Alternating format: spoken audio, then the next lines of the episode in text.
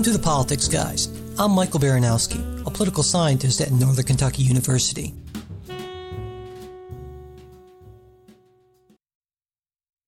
With me today is my co host, attorney and Republican strategist Jay Carson.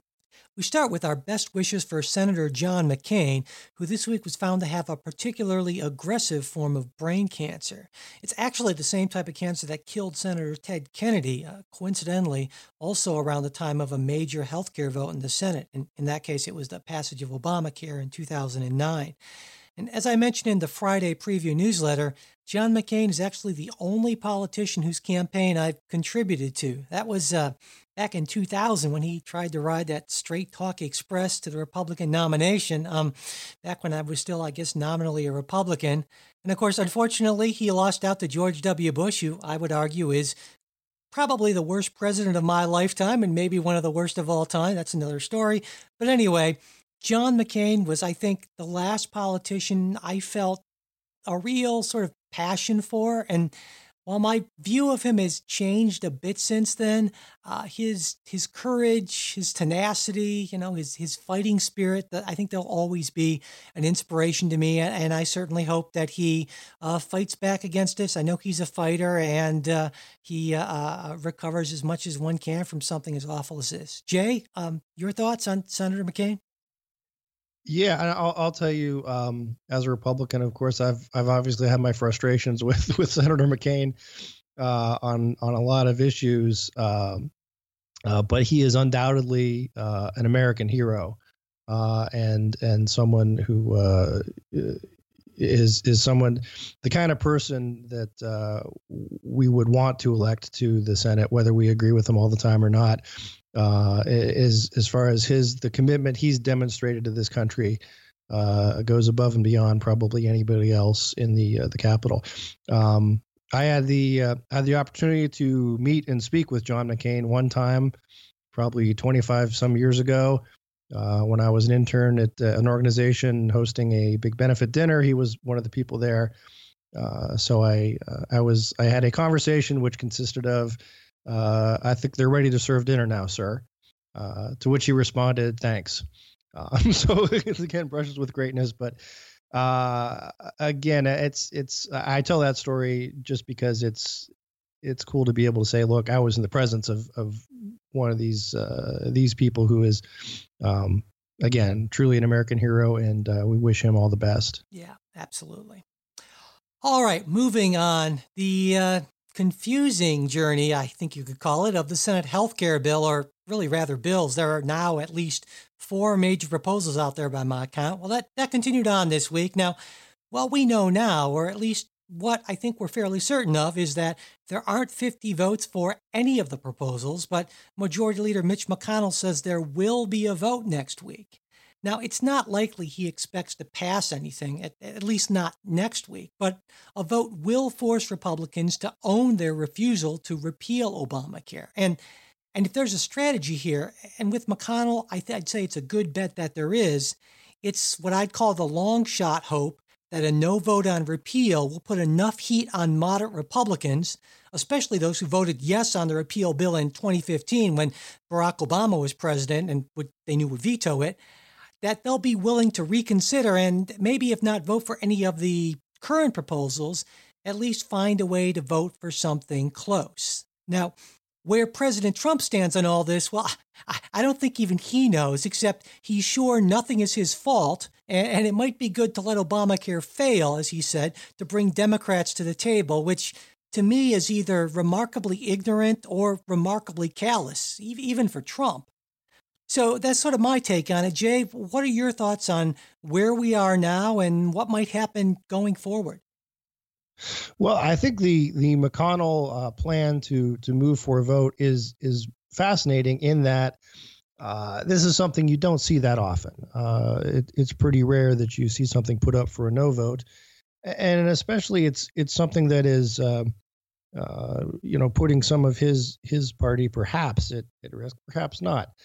Um, but I, I understand the the thinking. Uh, the senators who uh, live in red states, uh, predominantly red states, will be able to say, "Look, we did our best. Uh, there was a bill, and we voted for it."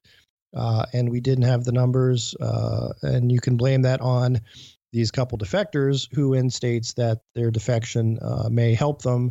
My sense is it does not. But um, I, I, think that's that that would be the the strategy. Now, um, whether there's there's something else down the road, the next step people are saying, well, let's move forward with tax reform. Uh, the idea being that tax reform is more, it would would be easier, uh, more popular. Uh, I'm not so sure that's that's the case, uh, but I think that's sort of where the, the default position uh, at this point. Uh, Trump's um, attitude towards towards this has been troubling, and and you know we can you know, you and I can get into who's who's to blame. I actually put more blame on uh, uh, Senate Republicans than I do on Trump for this uh, thing falling apart. Uh, that said, Trump is is sort of an accomplice uh, in that uh, here was an opportunity to exercise presidential leadership, and and he really didn't. Um, other than you know saying some goofy stuff um, about okay, well let's let it fail, which which raises some other funny questions. Um, and oh, I'm telling you, you have to stay here to till it's fixed, uh, which he you know really doesn't have the authority to to command. But yeah. Well, you know, a, a, couple of things before we get into the Trump comments on Obamacare failing and so forth, which I want to address at least a little bit. You know, I, I also wanted to talk about Mitch McConnell. I've been thinking about Mitch McConnell a lot. I, I might have more to say to him in our our, our uh, mini show, bonus show thing. But for now, I want to say, you know, Mitch McConnell has this reputation of being uh, sort of a legislative mastermind. And while I'll admit well, I, am fairly certain that he is a very you know, uh, sharp student of uh, Senate history, Senate rules and procedures, knows those very well. The fact of the matter is, is up until a couple of years ago, he's never had the opportunity to really try to lead a majority in the Senate with the president where he could actually make something happen. So, all we really know about Mitch McConnell in terms of his ability to get things done is what we've seen in, you know, really in the last couple of years and what we've seen is uh, essentially nothing. And so i think his reputation might be a, a, little bit certainly at this point undeserved. Mitch mcconnell's not responsible for anything truly uh, important or historic happening and as as far as i can see now certainly he's been dealt a bad hand but he's no uh, he's no lbj yeah yeah no ab- absolutely. Although i would i would take less um I don't know. I would. I don't want to blame this as much on on McConnell as I I guess I would on the the party in general. Uh, also, the uh, there was there was a piece by oh I think it was either Kimberly Strassel or uh, Bill McGurn in the the Wall Street Journal about a couple weeks ago. Uh, the problem is Republicans are just not team players, and uh, uh, I, I understand fully the idea of you want to stand on principle. some folks like your Rand Pauls who will will always be that way, and others who are are perhaps more finger in the wind, uh, moderate.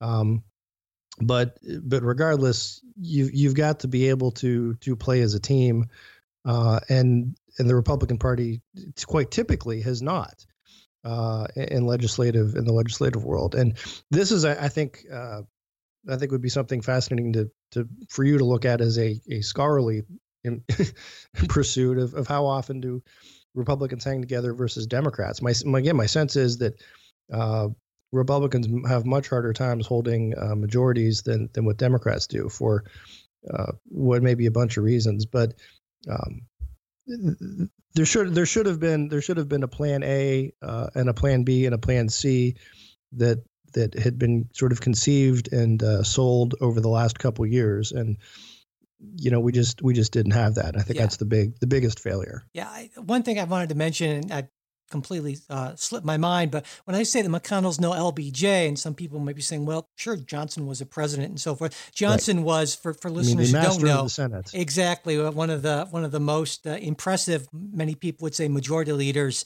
uh, in in the history of the Senate. And he's also just a, a fascinating individual. Uh, Robert Caro has a series of four at this point uh, books in, in a in a biography in a very extended biography of Johnson that are some of the some of the most fascinating reading uh, that I've had the, the pleasure of, of consuming. I highly recommend them. But, you know, in terms of uh, in terms of President Trump's role, I think one thing that I feel confident about is that it's really difficult to get big things done without strong leadership from the president, and and we just haven't seen this now with his. You know, we we've or, already. Or I would I would even say with with you know lukewarmish sort of support from the president. Well, you can't also you can't lead if you don't know what you're doing. You can't lead if you don't understand the issue. And well, you know, look at you know, I joked about President Trump, you know, saying that nothing's his fault and you know so forth. But I mean, Trump wants a win. He clearly is very interested in pushing away everything that has any kind of, you know, scent of uh, of Barack Obama, you know, or, or, or, but but aside from that, he just you know, like the thing about letting Obamacare fail, I don't think he understands what that means exactly.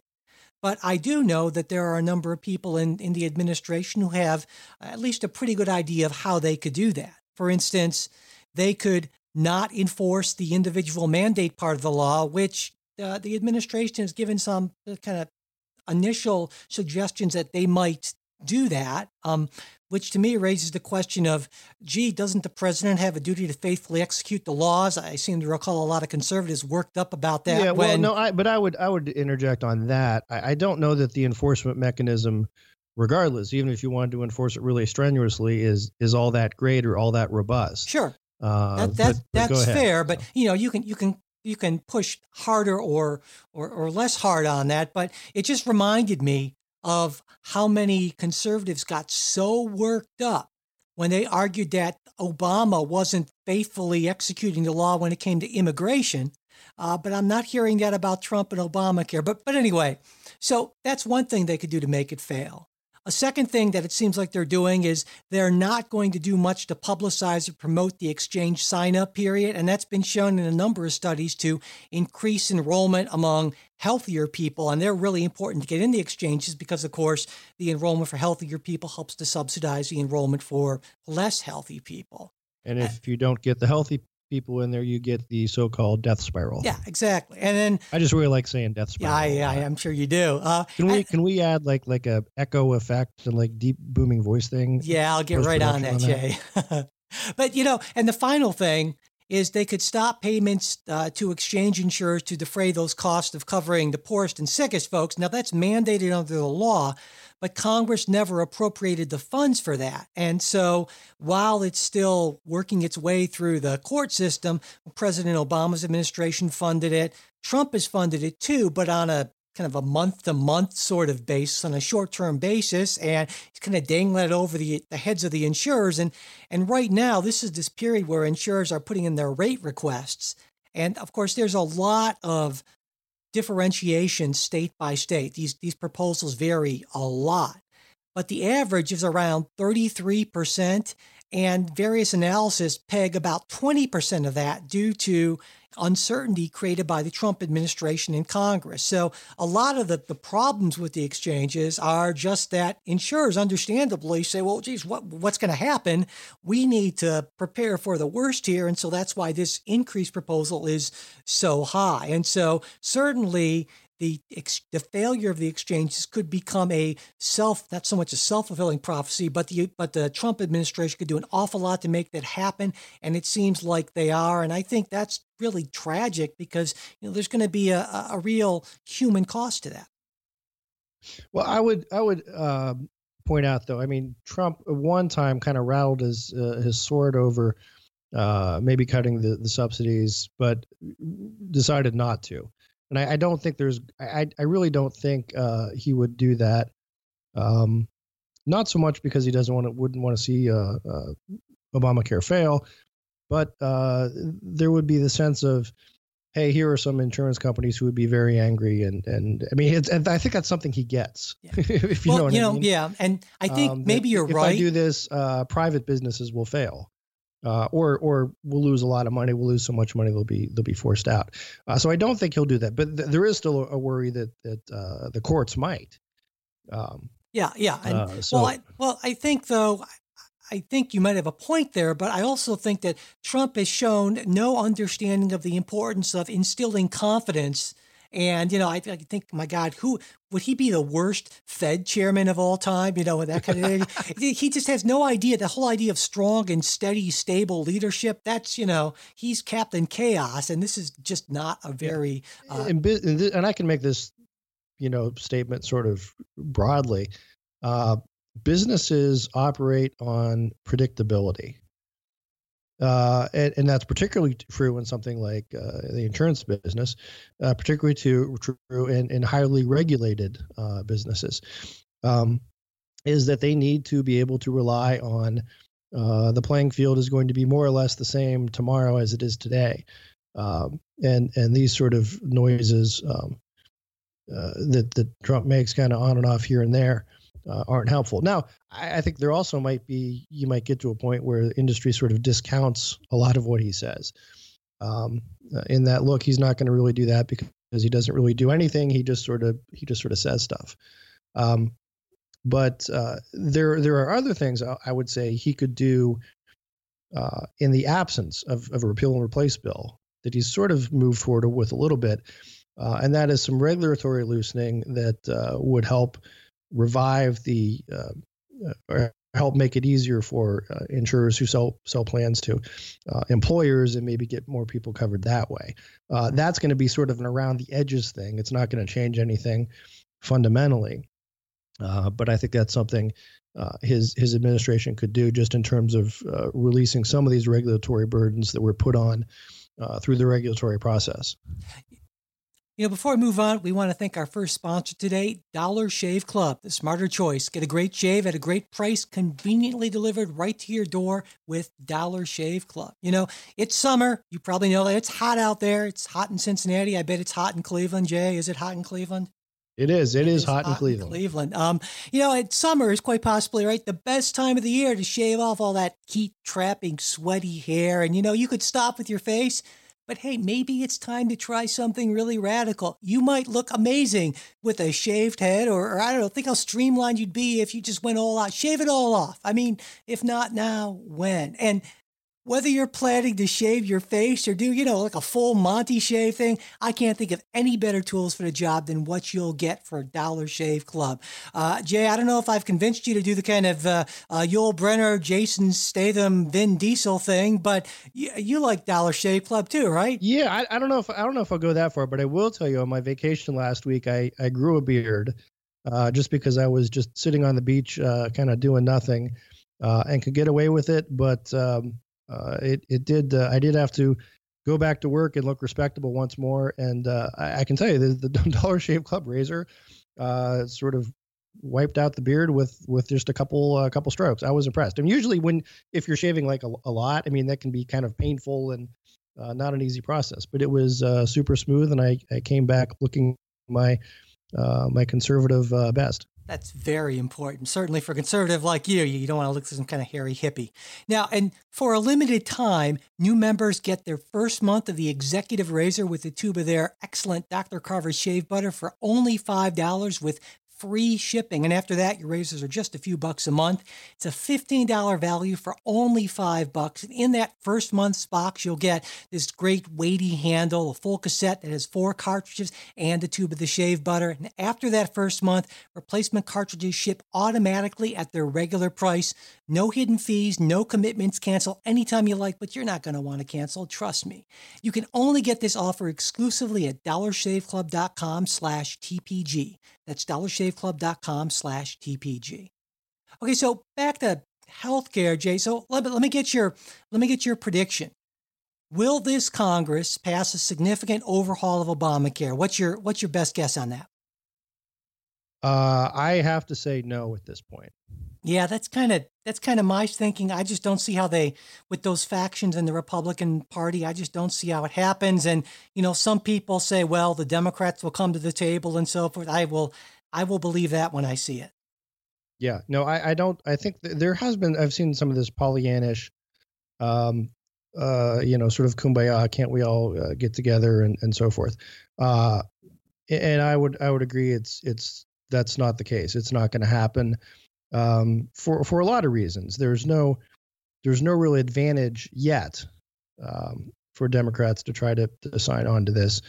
uh, any type of reform. Now, as as you know, Obamacare continues to unravel, uh, which I believe it will. With um, Trump's help. Although there there were some Democrats that that yourself included said, "Oh, things are looking better now." Um, but let's, uh, you know, I think that that blame will fall largely on Republicans uh, if they can make the point of this was, uh, you know, President Obama's idea in the first place. We tried to get rid of it. Maybe that buys them some time. Uh, maybe you're able to pull a couple Democrats over.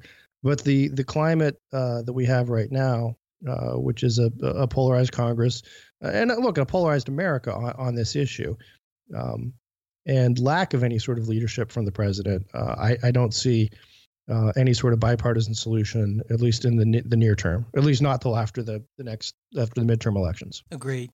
You know, before we move on, we'd like to welcome our newest Politics Guys insiders, Doug, Forrest, and Kelly, all of whom became Politics Guys benefactors, which means that in addition to helping support the show, they'll be getting access to the insiders blog with our commentary on politics and policy during the week, plus a weekly Politics Guys update post with the inside scoop on the show, upcoming guests, and exclusive What We're Reading content. And if you're interested in joining Doug, Forrest, and Kelly and getting exclusive insiders content and update, you can learn more and sign up by going to our Patreon page at patreon.com slash politicsguys or by clicking on the Patreon link at politicsguys.com. Right, so our, you know, Sean Spicer, uh, wow, uh, Sean Spicer's free now, right? I mean, that's a great thing for him because late this week there was that big news about the major shakeup in Trump, the Trump communications operation. Uh, we'll start at the top for that post of communications director, which has been vacant since May, believe it or not. Uh, geez, you can hardly tell. Uh, the president has chosen financier Anthony Scaramucci because obviously what President Trump really needs to right the ship is one more ultra rich white guy. I'm sure it's going to fix it all up. Uh, but that move led to the resignation of Press Secretary Sean Spicer, who I think it surprised a lot of people in how sudden it is, though Spicer said he's going to stay on a little bit to help with the transition. His post is going to be filled by Sarah Huckabee Sanders. Until now, she was Spicer's chief, chief deputy. So, Jay, with Trump's job approval at under 40% and trending down, amazingly, um, combined with not a single piece of major legislation passed in six months, is this just rearranging deck chairs on the Titanic, or do you think this could be a positive move for the president? Well, I, have got to think um, it, it, couldn't, it, it can't get worse. I think it, it's a move that you have to make. Plainly, uh, the communications were not what uh, the the administration wanted, uh, or or let me put it this way: they, it, it, wasn't effective. Maybe it was what they wanted, but it which wasn't effective. Um, and I, I, think you know, Sean Spicer had an, an absolutely impossible job. Uh, that's not an easy job, even under the best of circumstances. Uh, and and he was sort of a, you know, Sean, uh, Sean Spicer. I think it, has been pointed out by by some media outlets, uh, was more of a um, uh, mainstream kind of kind of guy, more of um, what's the what's the word I'm looking for? Um, but he was he was sort of brought in by by Reince Priebus uh, and and not a a, a Trump guy. No, yeah, um, not a Trump one kind of so Republican more of an establishment sort yeah, of figure. Definitely, uh, and I think he he there was just a, a really mixed way to that that he tried to do that. he tried to sort of adopt the Trump persona in the beginning of being very combative, and it just didn't work for him. Uh, uh, maybe it would work for others, but but regardless, I, you know, look, I, I don't blame Sean Spicer for for uh, for the failure to communicate. Uh, I, I, think he again he was tasked with an impossible job, and I think he did the right thing, uh, and I think history will vindicate him in this, in stepping aside and saying, okay, you now uh, have a clean slate um, uh, to work with, which is another way to saying. Uh, look, if this all tanks, it's not on me anymore. Yeah, yeah, definitely. I, uh, you know, I, I think it, you're right. An impossible job. Uh, and uh, you know, especially when you talk about the Trump persona, the the Trump approach, which it seems to me to be lie like hell, and when you're called on it, double down. Um, so that's not really necessarily a Republican establishment sort of approach to these sort of things. They tend to be a little more subtle than that. But but but yeah, so I I don't I think it couldn't. I don't know if it's going to hurt a whole lot. Although Scaramucci is not like he has any kind of experience with this. I think that Trump is just maybe turning more and more to the sort of people he's felt felt comfortable with his whole life. But if he thinks that that's going to save him, I think he is sorely mistaken. You know, before we kind of move on with that, I want to thank our second response, our second responsor. No, how about sponsor? Yeah, this week. Okay, yeah, more coffee, Mike. Uh, ZipRecruiter. You know, good help. Good help is hard to find. Of course it is. Why? Because the majority of people can't be above average. You know, Jay, it's basic math, right? You know, and interesting factoid here, at least for me. In a survey a while back of college professors, around 90% said that they were above average teachers. I kid you not. Now, of course, I'm way above average, right? Uh, but but well, absolutely, yeah. yeah but that's that's it, self-evident. It's hard to believe that so many of my colleagues are so deluded. Anyway, the fact is that, that there are so many average and below average people out there. It means that you've got a problem if you're looking for high quality help, especially if you're running a small business, you know those Fortune 500 type resources at your disposal, which is where ZipRecruiter comes in. With ZipRecruiter, you can post your job to 100 plus job sites with one click. Then their powerful technology efficiently matches the right people to your job better than anyone else. And that's why they're different because unlike other job sites, ZipRecruiter doesn't depend on candidates finding you, it finds them. In fact, over 80% of jobs posted on ZipRecruiter get a qualified candidate in just 24 hours. There's no juggling emails, calls to your office. You just screen, rate, manage candidates all in one place with their easy to use dashboard. Now, find out today why ZipRecruiter has been used by businesses of all sizes to find the most qualified job candidates with immediate results. And right now, Politics Guys listeners can post jobs on ZipRecruiter for free. That's right, free just go to ziprecruiter.com slash politics guy, not politics guy, it's just politics guy, as in you're a politics guy who's going to get a great person for your job opening. So ziprecruiter.com slash politics guy. And once more, because three times is the charm, to try it for free, go to ziprecruiter.com slash politics guy.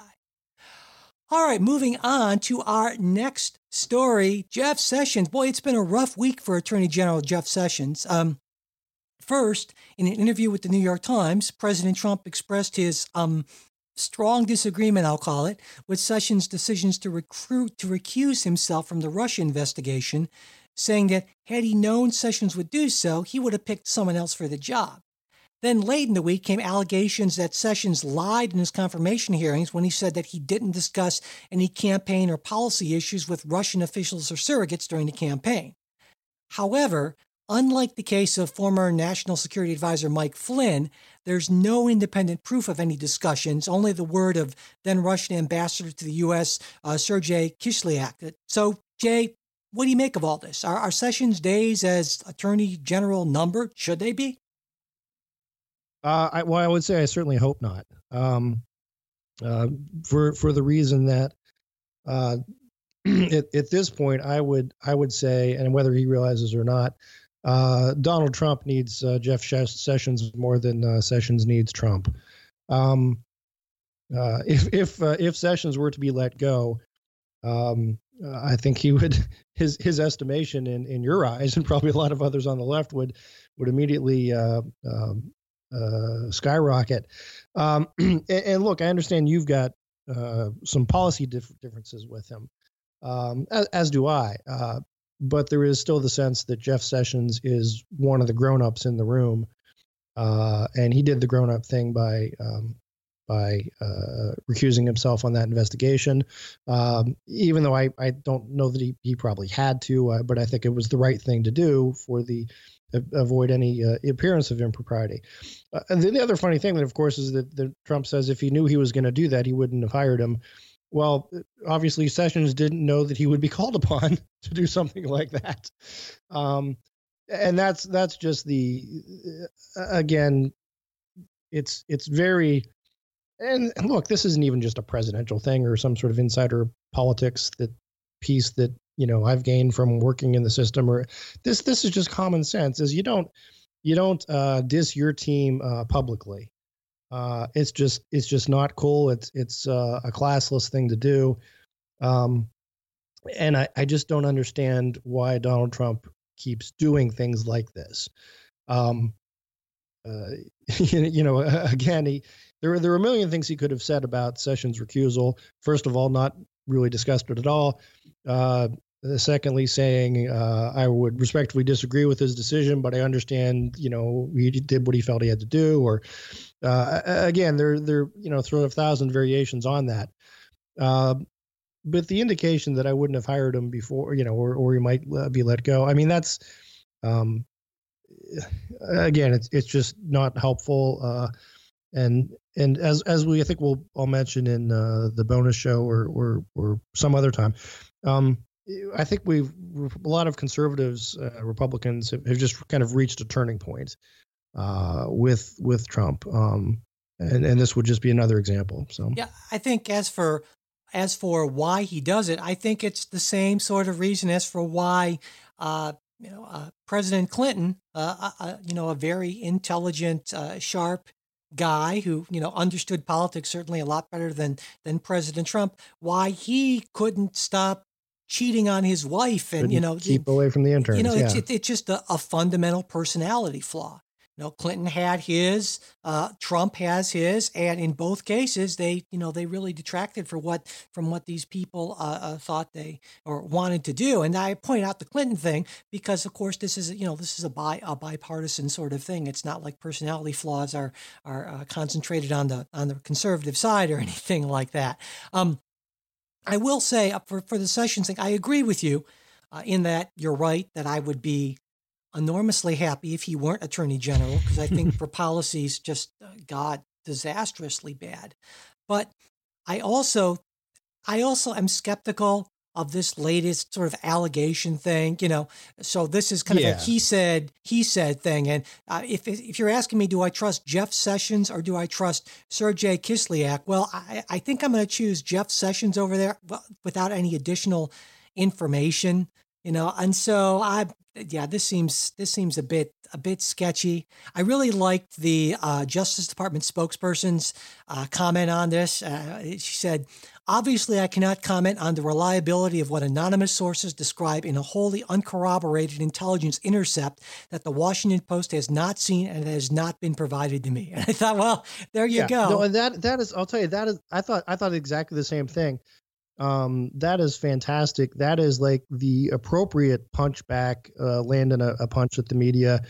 Uh, that actually, yeah, makes sessions. Uh, I mean, and that's that's the sessions win and it's so much better than the fake news just yelling fake great news. point that's a great point i absolutely agree with you in that you know so uh, so sure people can speculate it's a big juicy story and so forth but to me this is exactly the sort of thing that you know and i i I'm guilty of doing that sometimes. Think, well, what, what, what do I think went on, and what kind of weird theory can I weave? But but you know, this isn't an episode of uh, of, of Homeland or something like this. This is real life, and I don't I don't want to get past what we kind of know for sure. And so I'm going to leave it at that if that's okay with you, Jay. Yeah, absolutely. Okay. All right. Well, then moving on. This week marked the initial meeting of President Trump's Presidential Advisory Commission on Election Integrity, or as I like to call it, the guys President Trump assembled to show that he beat Hillary in the popular vote, too. Uh, that might not catch on. Anyway, the commission is definitely weighted toward people who believe that vote fraud is a major issue despite almost unanimous scholarly evidence to the contrary, as well as the dissenting views of the vast majority of secretaries of state across the country, and that's secretaries of state of both parties. The commission is already the subject of seven lawsuits challenging its composition, the openness of its meetings, and other related concerns. Now, Democrats are particularly worried that the committee is the first step toward some sort of national vote integrity law that's far more concerned with making it harder for Democrats to vote than it is with the integrity of the system. So, Jay, what do you expect to see from the commission? Um, I expect that they will. Uh, first of all, I, I think I think you're probably painting it with a I don't know uh, darker, uh, more ominous brush than than need be.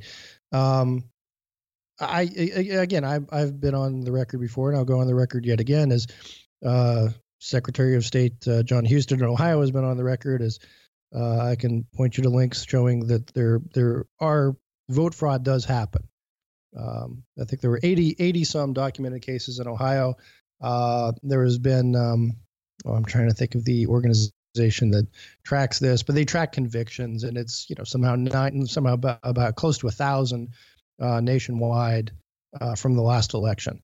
Um, so yes, vote fraud does happen, um, but I think it happens on on the margins.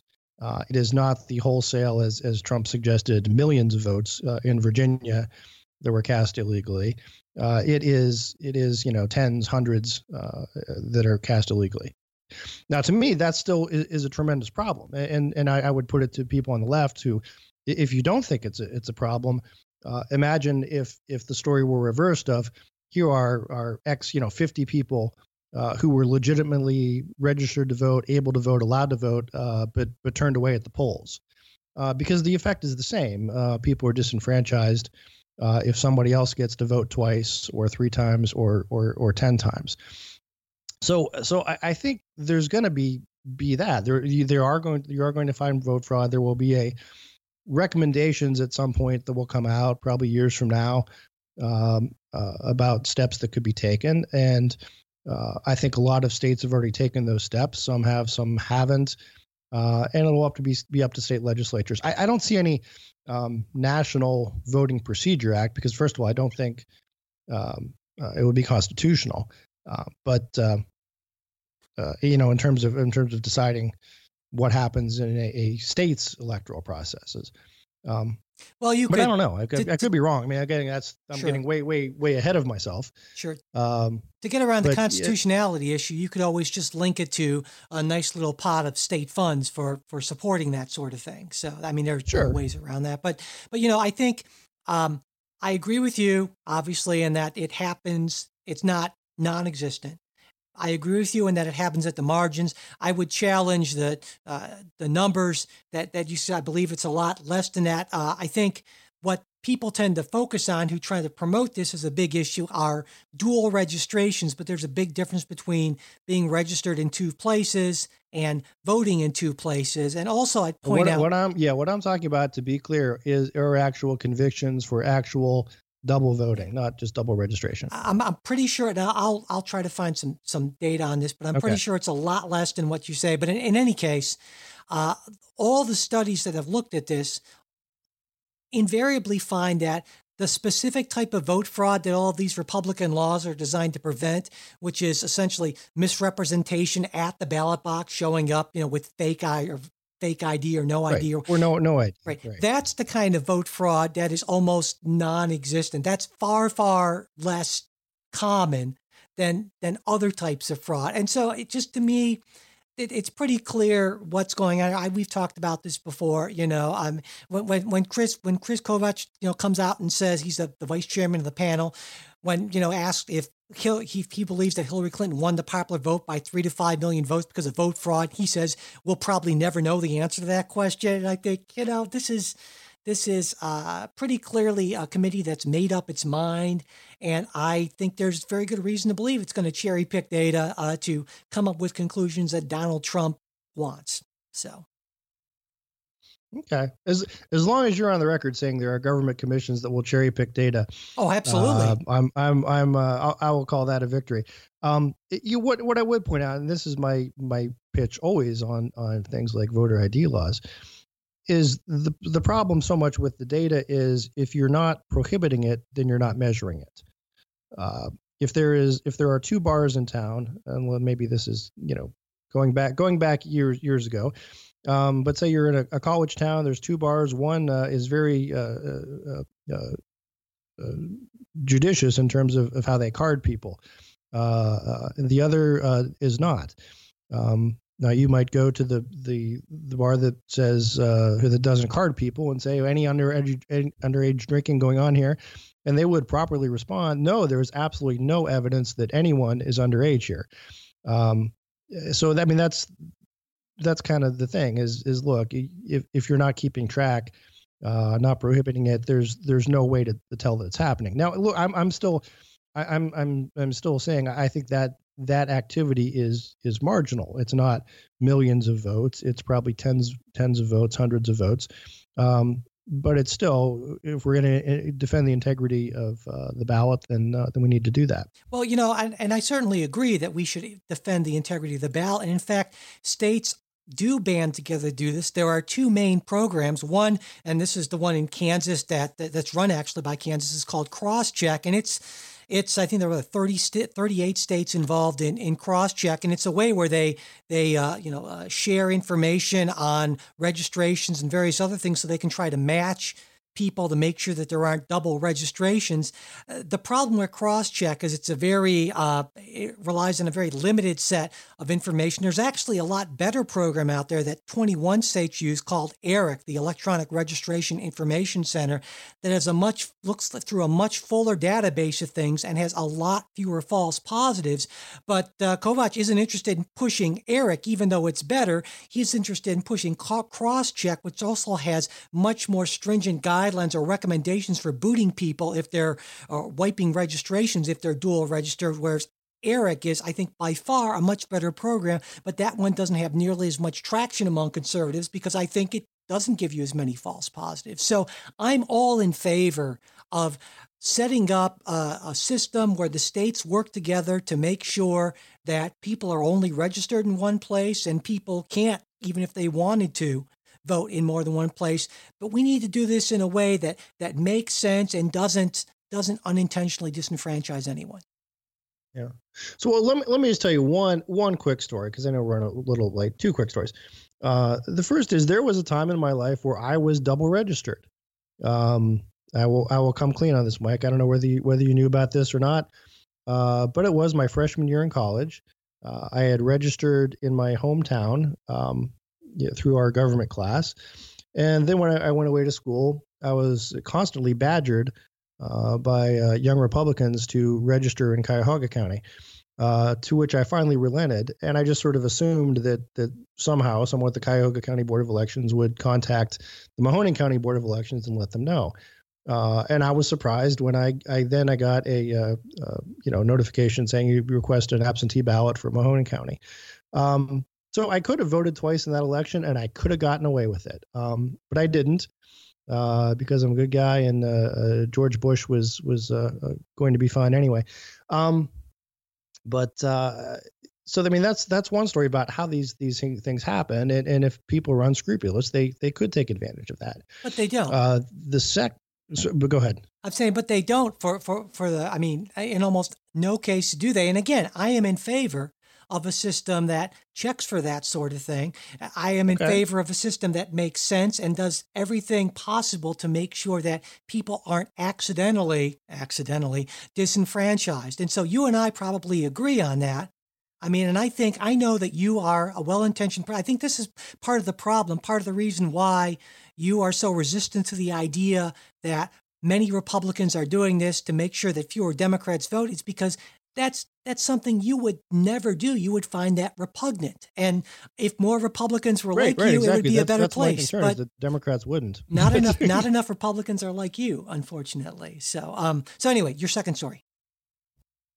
Well, my second story was uh, this is in the 2004 presidential election. Uh, I started receiving at our house all sorts of uh, literature from uh, progressive causes uh, and candidates uh, who I'm usually not on the mailing list. Uh, and then we also noticed that they were addressed to people who didn't actually live in our house but had the same last name as as, as we did. Uh, we came to learn after checking with the Cuyahoga County Board of Elections that there were four additional people who had been registered to vote in our house uh, by by, by a, an outfit called MoveOn.org. I don't know if you ever heard of them. Uh, but they were they were apps uh, they were active in um, uh, voter registration back in those days. And it turned out there were a bunch of people who just had different first names but the same last name, same address. Uh, the reason for this was the way these folks were paid. The who, to go out and get registered voters, they were paid by the name. So they would look up in a phone book or on the internet and find an address with a, a valid voter and just add uh, numerous family members, turn it in, and get their whatever a dollar, two dollars per name. Um, there was also a program in Toledo where where uh, voter registration activists were uh, given the option of being paid in crack or uh, cash. uh, for for names, and, and some chose the crack, and then there were some prosecutions resulting from that. But but my point is, again, I actually went to the the polls, and I could see when I signed in these lists of other people uh, with my same last name at my same address uh, who who were not real people. Now, in this case, I don't think there was an attempt to to create voter fraud in the terms of actually someone showing up and voting. It was more just uh, you know someone essentially defrauding MoveOn.org, which I, I got to take a little bit of pleasure from. Um, but uh, it, it, would have been very easy, absent somehow some voter ID law, which Ohio Ohio has, of someone walking in and saying, "Hi, I'm Bill Carson. I live at this address. Can I vote?" Uh, they would they would say, "Sure." So that's th- those are the reasons um, why I, I want to point again to the, look. This is just just me, and and I've had these sort of two experiences. Uh, it's it's out there, and I think there are reasonable steps we can take to safeguard the integrity of our system without disenfranchising anyone. I, I don't disagree, but I'm sure you don't disagree that um, uh, people tend to uh, overestimate the severity of problems when they've been uh, uh, exposed to them personally. I mean, it's a common it's a common thing, and and and certainly you know that anecdotes aren't evidence. And I'm, I'm a victim, Mike. Yes, exactly. Victimized. And exactly, and and victims tend to overestimate. You know, if someone who's been a victim of crime, thinks that crime is more prevalent and so forth. Not to say that you would ever be, you know, victim to any sort of cognitive biases or anything like that. But but anyway, um, Okay, let's move on. Uh, it's time for what we're reading, where we step back from the crazed pace of the news cycle and talk about the more in depth, thoughtful things we're reading, listening to, or watching. Uh, Jay, do you want to start this week or you want me to? Um, well, you know, I'll start. And this is actually um, sort of funny because it's not, it's not really a, a big uh, piece. It's not even a uh, political thing. Uh, but it's something I thought you'd like. Uh, and again, this is from the uh, the Wall Street Journal uh, sort of a not really an op-ed commentary written by my favorite playwright, uh, David Mamet. Um, uh, and the title is uh, Charles Dickens Makes Me Want to Throw Up. Uh, and I thought you would enjoy that. And, and in this this commentary, he extols the virtues of uh, Anthony Trollope and uh, his his obvious superiority to Dickens. and I just thought you would really get a kick out of that. And I mean, every now and again, I, I, I throw these sort of things out just because, um, you know, part of the, the conservative mindset, at least my, you know, view of it is there's so much out there in the world beyond politics. Uh, and, and I think it's sort of part of the conservative cause is to get people looking and reading and doing stuff that, that isn't, uh, uh, overtly political. And, uh, I, I love this kind of stuff. Uh, literary criticism. Uh, I'm a, I'm, a, big David Mamet fan. Um, and uh, if, you're familiar with his work and sort of, you know, compared to Dickens's work, you can see where, where he would be uh, not a fan.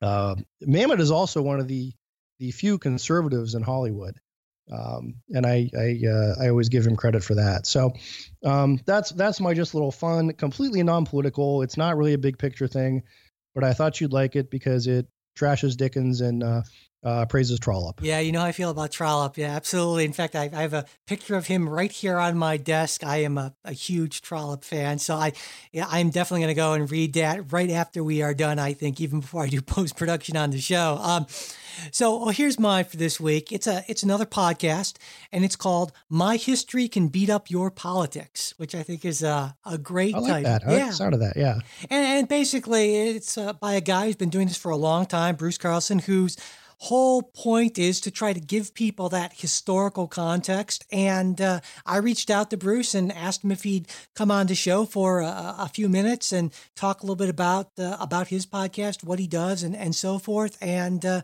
so I'll just play that for for you right now. Hi, Bruce. So I was hoping you could we could start by you just telling listeners a little bit about my history can beat up your politics, what it's uh, what it's about, what you try to do with the show, that sort of thing. Sure. Thanks for having me on. Uh, My History Can Beat Up Your Politics is a podcast that looks at history and applies it to the events and the politics of today. And so often there's there's only a little bit if any of historical context at all in political discussions today. So we take layers and layers of history uh, sometimes going back to the founding of the republic or before uh, and apply it to uh, political events. So whether you know we're talking about uh, something like healthcare and putting that into a historical context of, you know, there was a time when healthcare wasn't necessarily a good thing. It might actually kill you. So it wasn't something that was always uh, something that was seen as a universal good or governments were out to fund. You know, Ben Franklin used to say, you know, in the street he would see many old drunks, but few old doctors. And that was the kind of skeptical view that many Americans had towards healthcare. So when you see things in that context, it starts to you start to understand about today's debates in a better way. Like, well, how come we don't have universal healthcare as a as a universal right? Well, it might not have been something thought about in the 18th century to add to the list of rights at that time, at least. Uh, so that kind of context is important.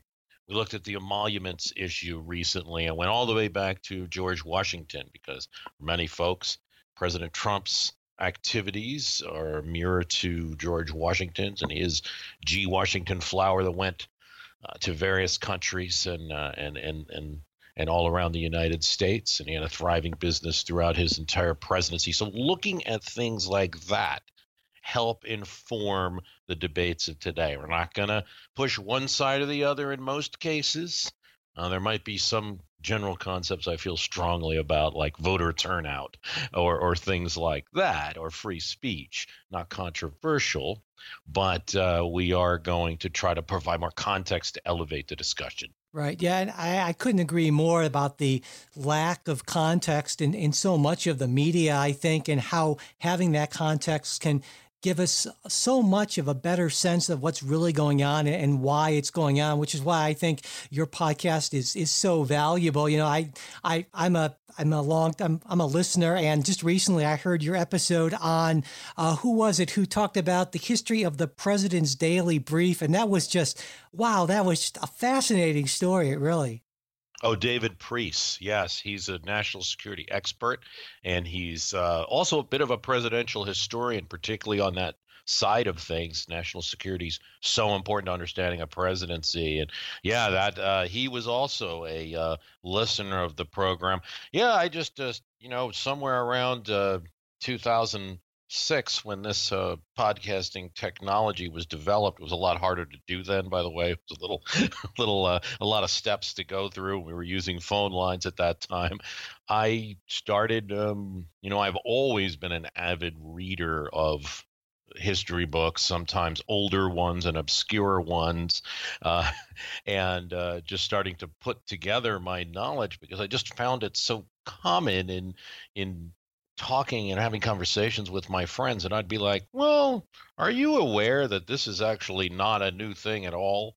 And uh, you know, oh, or we're facing a presidential midterm. Looks like the president of, of, of this party is going to to lose seats because the president um, usually loses seats in their party in the first year midterm. You know, this this has happened all the way since um, all the way since uh, well, not really Washington, but that was his second year midterm but second term midterm, I should say. But this is a very common thing, and you start to find that you're saying it a lot. And then I said, you know, I could I could start talking about this on a cast, and and the audience grew uh, over time, and we've got a happy to have a number of listeners, many of whom are professors, history teachers, and the like. Uh, I myself was a literature major, and I originally wanted to do a history of literature. I still do want to do it at some point. well, you know, and that's I'm glad you mentioned that because one of the things that I've noticed with a lot of podcasts I listen to, I mean, I'm a, I'm a political scientist, and so many of them are just telling me things that I already know, and that's another thing I love about your podcast is invariably i learn things that i didn't know and they really help to inform my understanding of this which is which is why i think what you're doing is so valuable and and i certainly hope you'll be able to continue doing it for a long time to come. Oh well thank you very much michael. Much much appreciated. All right. Well i think that just about does it for this week jay Yep. All right. So, folks, uh, that's it for this episode. Thanks, everyone, for listening. We do hope you like what you heard and that you will check out today's sponsors Dollar Shave Club, where new members get their first month of the executive razor with the tube of their Dr. Carver shave butter for only $5 with free shipping by going to dollarshaveclub.com slash TPG. And ZipRecruiter, where Politics Guys listeners can post jobs on ZipRecruiter for free by going to ziprecruiter.com slash politics guy. We also hope you'll consider joining our new Politics Guys Insiders program, where supporting the show financially comes with exclusive extras like special updates, more commentary, additional episodes, and lots more. You can check it out on our Patreon page, patreon.com slash politicsguys, or at politicsguys.com, where you can also check out our free newsletter that goes out once a week to everyone. Uh, and if you want to support the show without spending anything and you don't want anything else in your email inbox, you can share this episode with your friends and followers or pass it along. Our new show posts and tweets on Facebook and Twitter, pass those along. That would be great. And of course, leaving reviews and ratings on iTunes is also a big help. And if you want to get in touch with us, we're at mail at politicsguys.com. You can also reach us at facebook.com slash politicsguys page where we post all kinds of stuff every week. We're also on Twitter at politicsguys. The executive producers of the Politics Guys are Michael Baranowski, Jay Carson, Trey Orndorff, and Bruce Johnson. The show was produced by Michael Baranowski. We'll be back with a new show on Wednesday. We hope you'll join us.